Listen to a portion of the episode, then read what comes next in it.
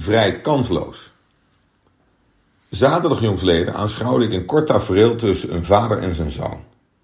De nog jonge jongen komt terug van zijn sportwedstrijd. En? Gewonnen? Nee, pap. Maar heb je dan gescoord? Nee, ook niet. En klaar was het gesprek. Beiden draaiden om en liepen weg. Niets van: heb je lekker gespeeld? Heb je iets geleerd? Hoe was het in je team? Vind je het leuk als ik volgende keer kom kijken? De vader lijkt enkel geïnteresseerd in winst en scoren. Veel uiterlijk. Wat mij betreft een behoorlijk arme opvatting op inspireren en leren. Toch zien we dat veel. Weinig aandacht voor wat er innerlijk speelt. En niet alleen op jonge leeftijd. Dezelfde dag bereikte mij het bericht dat een studiegenoot uit het leven is gestapt. Een succesvolle, outgoing en geliefde man. Veel te jong. Onduidelijk waarom. En waartoe. Het heeft ogenschijnlijk niets met elkaar te maken. En toch leg ik een verband tussen die twee gebeurtenissen. En ik ontdek, als we zo doorgaan, zijn we kansloos. Mens verworvenheden zijn een zegen. Alles is er.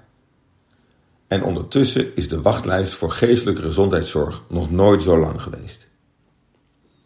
Technologische vooruitgang brengt welvaart op vele manieren. Maar het maakt ons ook lui en ontwetend. Neem bijvoorbeeld de navigatie. Eenvoudig van A naar B, maar geen idee waar je bent.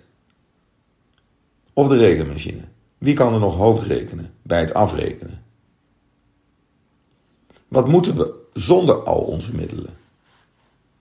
En andersom gedacht, wie van ons overleeft 10 dagen natuur zonder proviant, mobile en creditcard?